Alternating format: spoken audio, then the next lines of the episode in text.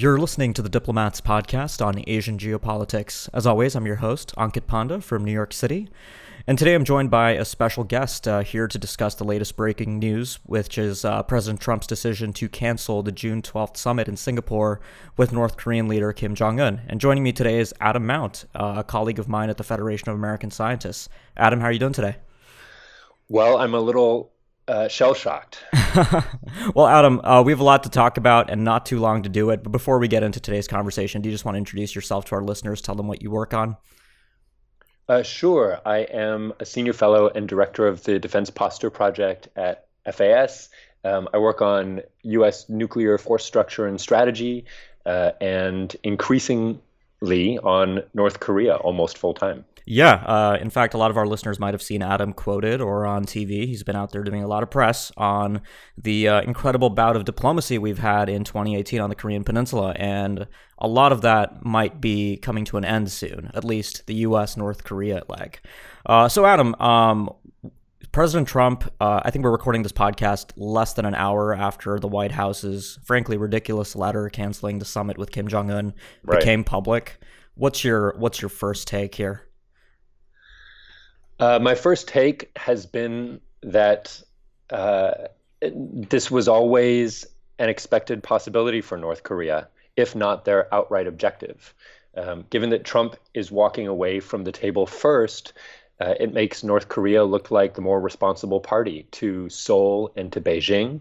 And that means they can reap a number of very substantial benefits, um, possibly including sanctions relief, uh, including increased damage to the U.S. South Korea alliance, uh, and to to say nothing of the fact that they get to keep their nukes. They don't have to go through the pretense of denuclearization. Mm-hmm. Yeah, and I mean, you know, I, I frankly think the process of how we got here is pretty ridiculous. Um, I mean, I can I can you know, if I had to kind of mark a single moment that momentum really shifted towards this summit becoming significantly less likely. Um, I would chalk it up to the president's off the cuff remark last week on Libya, to be frank. Um, and I don't know if you agree with that or not, but really, I mean, here's how it kind of goes in my head. You know, Trump makes that remark about Libya. For our listeners that maybe aren't aware, so Trump conflated the 2003 and 2011 quote unquote Libya models. His national security advisor, John Bolton, had been talking about a. Uh, about a uh, 2003 style disarmament deal where North Korea turns over the keys to its nuclear program so John Bolton could uh, lock away their uh, nukes in Oak Ridge, Tennessee. Obviously, that was never going to happen. Uh, but Trump, uh, meanwhile, took the Libya model talk to imply a 2011 st- uh, style intervention um, at the behest of U.S. air power, which led to Muammar Gaddafi, the Libyan leader's end, which is how North Korea sees talk of the Libya model all along. And then, you know, right. after after Trump makes that comment, Mike Pence has to go out and defend him because that's how this administration works. Um, the president can say anything he wants off the cuff, based in fact or not, and then his surrogates have to go out there and defend him on cable TV. But obviously, the North Koreans um, the North Koreans are savvy. They know the United States. They're watching Fox News. Uh, Mike Pence doesn't get to go out there and perform for an audience of one. He doesn't just get to perform for President Trump. He's performing for Kim Jong un. And when the vice president says that, yes, uh, Trump was right, if North Korea doesn't make a deal with us in Singapore, we're going to Libya 2011 them um, that's really the end of it. And that's, you know, what led to the statement yesterday from Cho Sun-hui, uh, the vice minister at the Ministry of Foreign Affairs, uh, one of North Korea's top people working on the United States, which is precisely what the White House cited today in its decision to cancel the summit. So for me, there's a pretty straight line here that begins with John Bolton, pulls through, um, and you know w- what you said about the expectations too. Uh, but let me ask you, Adam. I mean, is this you know you said some of the reasons why this is not a very good thing, but you know, a lot of us have been pretty hesitant about this whole diplomatic process. Um, if you had to find a silver lining here, um, is it perhaps a good thing that you know Trump canceled this summit in a way that lets him save face somewhat? You know, this is, I think, personally a better outcome than him showing up on June 12th and realizing that Kim Jong Un's not there to turn the keys over to his program. What do you think? I think that there is some benefit in uh, canceling the summit. Uh, several American analysts have warned that, uh, including you and me, uh, have warned that summit preparations had been rushed, uh, that the Trump administration had not prepared adequately for the technical discussions they were about to enter into. They had not laid the proper groundwork with our allies. Uh, Robert Kelly, uh, BBC Dad, uh, has been particularly forthright about this uh, about this point. He has sort of outright called for the summit to be canceled. Uh, I don't, given the circumstances of the cancellation, I think it's more downside than upside. I think North Korea comes out way ahead, um, given that Trump said that the summit was being canceled because of rhetoric.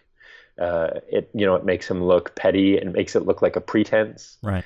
Um, you know the if the summit preparations had been going well, Trump would have gained more latitude and more leverage for brinksmanship. But now, you know, given the circumstances, uh, I, I think it's all downside. So you mentioned that there's a straight line from the Libya comment, and I think that's plausible.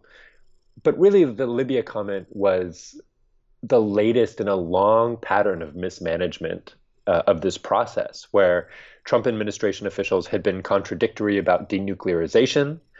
Trump administration officials had uh, frequently slighted the South Koreans um, you know, famously, um, Foreign Minister Kang came to the United States, came to Washington, and was uh, met by Ivanka Trump rather than a senior administration official. That's downright insulting. And you know, now that only sort of adds to the costs and the and the risks of this action. Right, right. Um, you know, let's talk a bit about the alliance aspect. I know you've been thinking a lot about this. You had a great piece on Axios looking at the uh, state of the U.S. South Korea alliance as uh, President Moon uh, visited Washington this week. Um, so here, you know, uh, in front of me, I have a tweet from uh, Anna Fifield at the Washington Post, uh, who has gotten comment from the Blue House, who say that they've been entirely blindsided by Trump's decision to cancel the summit. Um, I mean, that to me is really, really bad and unacceptable. Um, you know, this is how you effectively help North Korea, um, you know, wedge the alliance. I mean, the Blue House feels like, uh, I guess, you know, I mean, President Moon must have left feeling like he'd made his message clear on phase denuclearization. I mean, Trump even, I think, gave an interview recently to Fox News, um, maybe this morning even, saying right. that, you know, maybe we'll, we'll see that, you know, phase denuclearization could be a thing. Um, so where does the alliance go from here? Um, I mean, things have been really uncomfortable lately. I'd be eager for your thoughts on that things have been very uncomfortable since uh, Donald Trump took office and even before. Uh, Donald Trump has had a blind spot for South Korea, even more than other allies. Uh, so you may remember um, the summer before he was elected, uh, he gave a, an interview with David Sanger of the New York Times. Uh, in which he suggested that South Korea could go nuclear, mm-hmm. Uh, and uh, they in Japan could be left to their own devices if they didn't pay up. So he's thought of the alliance as more of as a protection racket. Um, since then, there's been an almost unbroken series of slights and insults. Um, you know, late the the latest example was when Moon Jae-in came to Washington and had a two-hour grip and grin with the president, and then was hustled out the door. Um, you know, the fact that the South Korean national security advisor um, was sort of literally kicked to the curb to announce that Donald Trump had accepted the summit. Um, you know, these are very deep blows to an alliance that's critical, critical for managing this challenge. Anything the United States wants to do with North Korea um, on military and deterrence aspects, but also um, economic sanctions, starts in Seoul. And the president has not understood the value of the alliance with Seoul. Right. And, and today's, you know, today's summit, or excuse me, today's development really only underscores the importance of the North-South uh, rapprochement process, the Panmunjom process, the, what Seoul calls the peace regime. If that were still in place and uh, intact, you know, there would be something for us to fall back on. Um, now you know, it looks like we could be right back at the brink of war. You know, for your listeners, that process has seemed to have foundered in recent days as um, North Korea has been piling abuse on its southern neighbor. Um, they have been, uh, they've sort of canceled a planned meeting in the North South process, uh, criticized Seoul for um, joint U.S. ROK exercises. Um, and so that process really does now look endangered. And Donald Trump, in with the Moon meeting, neglected to support that process. Um, most American presidents would have uh, given given a firm statement of support for that process, said that um, we will insist on um, continued good relations with um, mm-hmm. with South Korea, with continued rapprochement, with continued um, progress on conventional disarmament uh, and economic, you know, ties. Uh, instead, Trump seemed to sort of ignore the fact that North Korea has been bullying his ally, and and so that it, it, it really risks long-term permanent damage to the um, U.S. ROK alliance in ways that um, are you know difficult to foresee. It could redraw the political map of Northeast Asia, or at least the strategic map. Um, it, it's it's really a, a shocking development that is not getting enough attention. No, absolutely. Um, I think that was a really comprehensive overview. You know, this process of decoupling that a lot of analysts have been talking about, I think, um, is is really in full swing, and we see a lot of evidence of that. Um, you know, the future, um, in terms of, you know, I want to end the podcast with a discussion of what might come next. Um, and one of the big question marks is what happens to the Panmunjom process. I think for the North Koreans, while inter-Korean peace does have some appeal, ultimately, um, this isn't 2007, this isn't 2000. Um, any kind of economic payoff for Kim Jong Un's new strategic line will require sanctions relief at the UN Security Council, and the stepping stone to that was going to be a good diplomatic process with the United States. Now that that effectively seems to have been wiped off the table, um, what Moon Jae-in can offer North Korea is significantly more limited. Um, and I, you know, you know, Kim has other benefits here. I mean, um, like you said, he can still work at uh, wedging the alliance that uh, is doing a mighty good job of wedging itself at this moment. Um, but uh, I think you know that's one of my big uh, question marks about what happens next. You know, to briefly bring in uh, Japan, the other important U.S. ally in Northeast Asia, I have to think that Prime Minister Abe at least is um, sighing a breath of relief. Um, I think the Japanese were really uncomfortable with the direction in which this summit was heading, um, and potentially, you know, a deal that really entirely would overlook Japan's interests. So um, I can't say that the Japanese will be too upset by today's news. What do you think? I, I think that's right. The Japanese have taken a much harder line than South Korea. Um, they've been skeptical of the process from the start, as you say. Um, I, I, think they will probably see this as a vindication. Um, the circle around Prime Minister Abe may even see this as um, Donald Trump accepting their advice. Mm-hmm. Yeah, well, maybe that's a maybe that's a small silver lining here at least. Um, you know, one, you know, speaking of silver linings, um, for for those of us that had worried about the summit process falling apart, uh, the big question was, who does Trump blame? Um, and I think we're sort of right. getting a theory of the White House's take on why this summit isn't going to happen. I mean, first of all, I think you know we saw hints of this coming out of Trump um, before Moon's visit. Even you know he said, "Oh, we might not meet on June 12th. That's looking less certain." You know, I think the reality was starting to set up, um, set in for the president um, after North Korea's statement from uh, Kim Kye-gwan um, blasting John Bolton and saying that we don't intend to offer our nuclear weapons up. I think Trump really understood what the summit was going to be about. Um, and for me, I mean, the White House statement does read like a face-saving way out. I mean, the worst thing that you know Cho Sun-hui's statement did was call Mike Pence a, uh, you know, a political dummy and threaten a nuclear to nuclear standoff. Um, right. And you know, my worry is that Trump's going to take that literally, and we end up going back to you know we we effectively pick up the string where we left off on uh, November 28th with the launch of the Hwasong 15.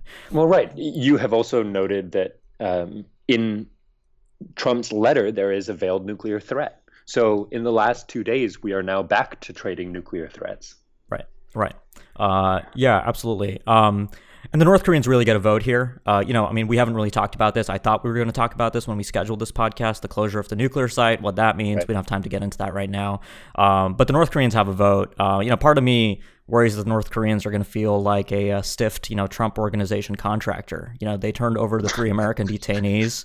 They closed their nuclear site. Um, I mean, you know, the nuclear site closure. I think the North Koreans have been quite clear about this. Was not done for the United States. They've been doing right. that as part of their own kind of like weird NPT Article Six kind of process. That you know, we're a peace-loving nuclear power and we want to see a world free of nuclear weapons, kind of thing. Um, but you know, they've taken these steps now. Um, my, you know, I think what's also interesting here is that Kim Jong Un is going to face uh, internal um, pressure from not only the KPA but from hardliners around him who will want to, you know, have their proud country show off its treasured sword. I mean, I really wouldn't be surprised if we go back to seeing missile tests, short range missiles. Maybe they won't go with ICBMs because they have set in place a um, a voluntary moratorium. North Korea has broken moratoria like this in the past, but it usually yep. takes longer than a few months. Right. Um, so I wouldn't be surprised if we see like a Pukguksong two or something fly off in a few days um, to show that you know they're um, they're still here. They've got their treasured sword. Uh, but really, you know, the North Koreans get a vote here. Uh, I think a lot of what happens will depend on what they do next. Right. I, I think that's right. But notice that North Korea has uh, a couple of uh, rather appealing options in front of it. It could restart the Panmunjom process, um, use it as a shield against the Boltons and other hardliners in the Trump administration that would like to take us back to the brink of war um, or even past it. Uh, you know, and so by restarting the Panmunjom process, uh, South Korea could deny access to um, U.S. expeditionary forces and strike forces. Um, North Korea could drive that wedge deeper into the fissures that have formed into in the U.S. ROK alliance um, and keep themselves safe. The other option is to return to nuclear and missile testing, as you say. I would not be surprised to see um, additional tests in the coming weeks and months. Um, you know, as as you know, North Korea has several objectives for their testing program that it would like to complete. They've not fully demonstrated um, reentry vehicle technology. They can improve the accuracy and reliability of their systems. And as you know, they have new systems that they would like to test.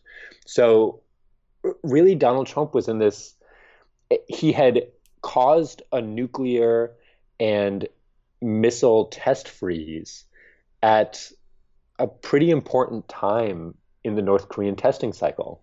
And so to let them off that hook now, uh, you know, it, it it's all upside for North Korea. It's a fielder's choice. They can do what they want. Mm-hmm, mm-hmm. Yeah. Um, you know, I mean, the only other thing I would point out is that um, ideologically, the North Koreans have been pretty clear that um, with the you know strategic forces completed, quote unquote. You know, obviously, I don't think Kim Jong Un is completely happy with the state of his strategic forces. They are shifting over to this new strategic line, looking at economic um, betterment, and that really was the biggest pressure point for the United States in many ways, and that's kind of been lost to the wind now. Um, and certainly, the administration didn't really seem to get what the North Koreans were looking for, um, especially with uh, you know Mike Pompeo's kind of offer that was very, um, at least to me, reminiscent of the Bush administration's offers in the in the early 2000s. Um, right. But Adam, I think you know this is um, this is a lot of uh, good food for thought today. Um, thanks for joining me for this emergency podcast. Thank you. Glad yeah, to help. Absolutely. Um, I'll let you get back with your day, and uh, you know I'm hoping to uh, have you back on to talk about North Korea with me some other time. Yeah, talk to you soon. I'll be following following your tweets. For our listeners, thanks for listening as always. If you're a subscriber to the show but you haven't left us a review yet, please do so. And if you like what you hear on the show but you haven't subscribed yet, please do so too. Uh, it'll help you keep up with future episodes. Thanks a lot for listening, and we'll be back next week with more.